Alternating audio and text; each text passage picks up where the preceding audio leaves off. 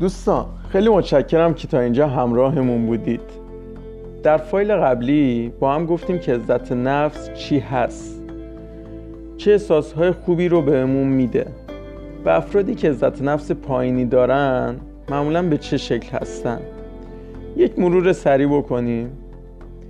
یک گفتیم افرادی که مسئولیت کارهای خودشون رو نمیپذیرند و معمولا میگن تقصیر دیگرانه افرادی هستن که عزت نفس پایینی دارن.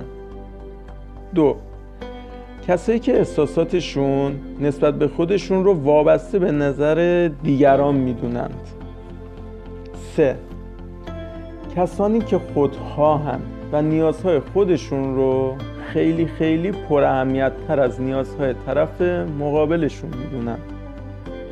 چهار کسانی که تصمیم گیریشون مشکل داره و یا نمی‌تونن تصمیماتشون رو خوب ابراز بکنن. پنج کسانی که دائما ذهنیت قربانی دارن.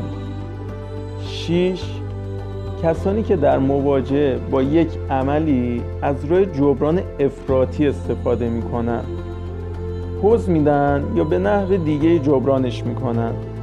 و هفت کسانی که سعی می‌کنن همه چی تموم باشن. یعنی به خودشون اجازه نمیدن بدون آرایش تا سر کوچه برن. به خودشون اجازه نمیدن کوچکترین اشتباهی ازشون سر بزنن. و خودشون رو فقط در وضعیتی میپذیرن که عالی عالی باشن.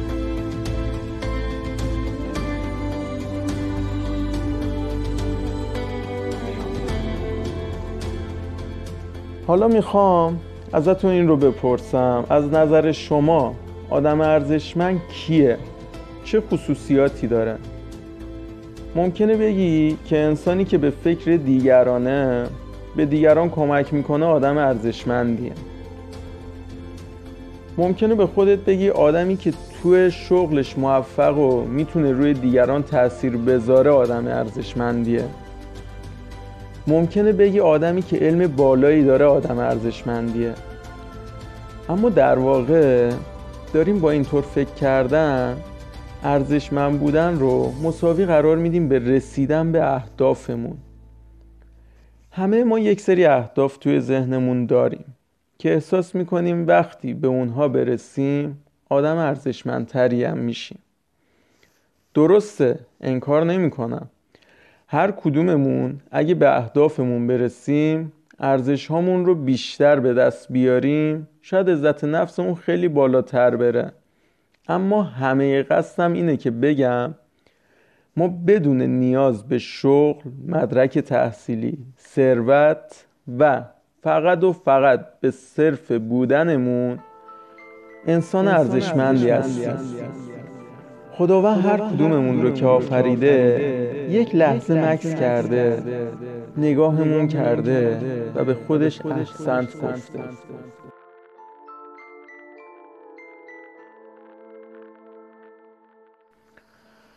هر کدوممون رو که روی زمین قرار داده همراهمون یک حاله حمایتی فرستاده که هر لحظه حواسش بهمون هست. هر لحظه منتظری که ما یک کار خوب انجام بدیم. و اون رو ده برابر بکنه و با ده تا اتفاق فوقالعاده به سمت اون برگردونه. مگه میشه یه آدمی ارزشمند نباشه و انقدر براش زمان در نظر بگیرین؟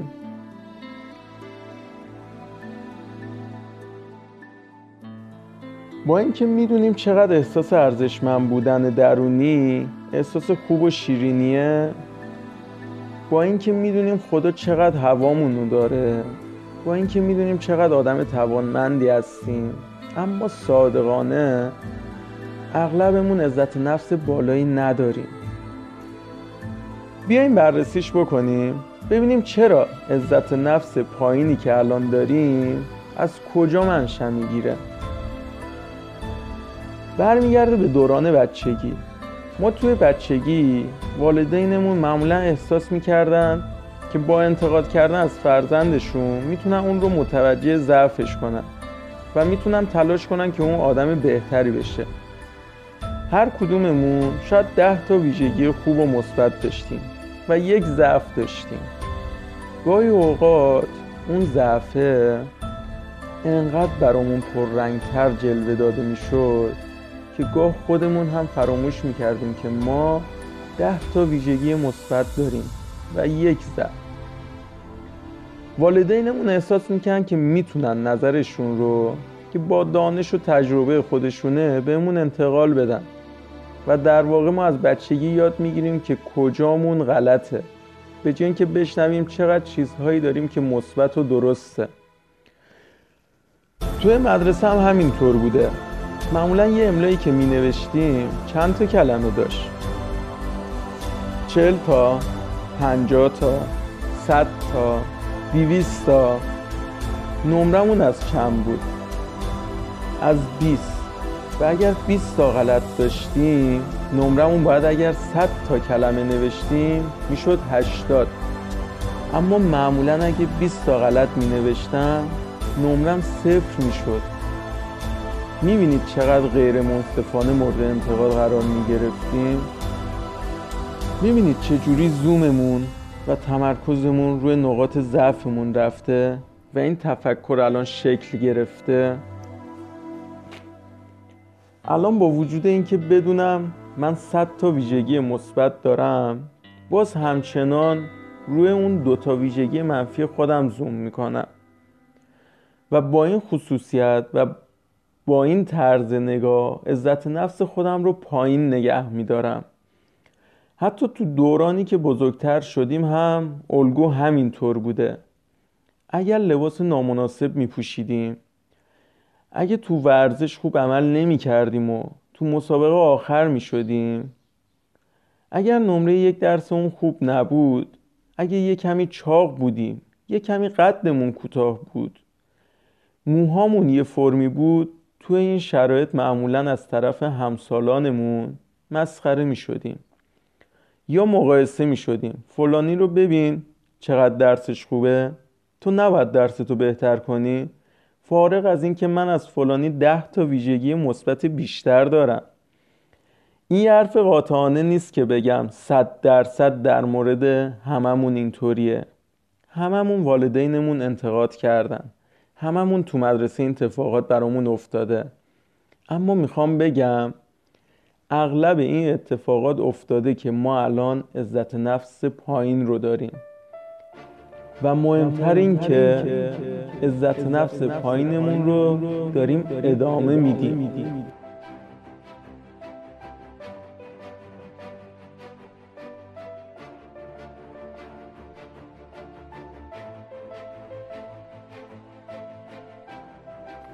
دوست من افزایش عزت نفس یک تمرینیه که کاملا به خودت بستگی داره.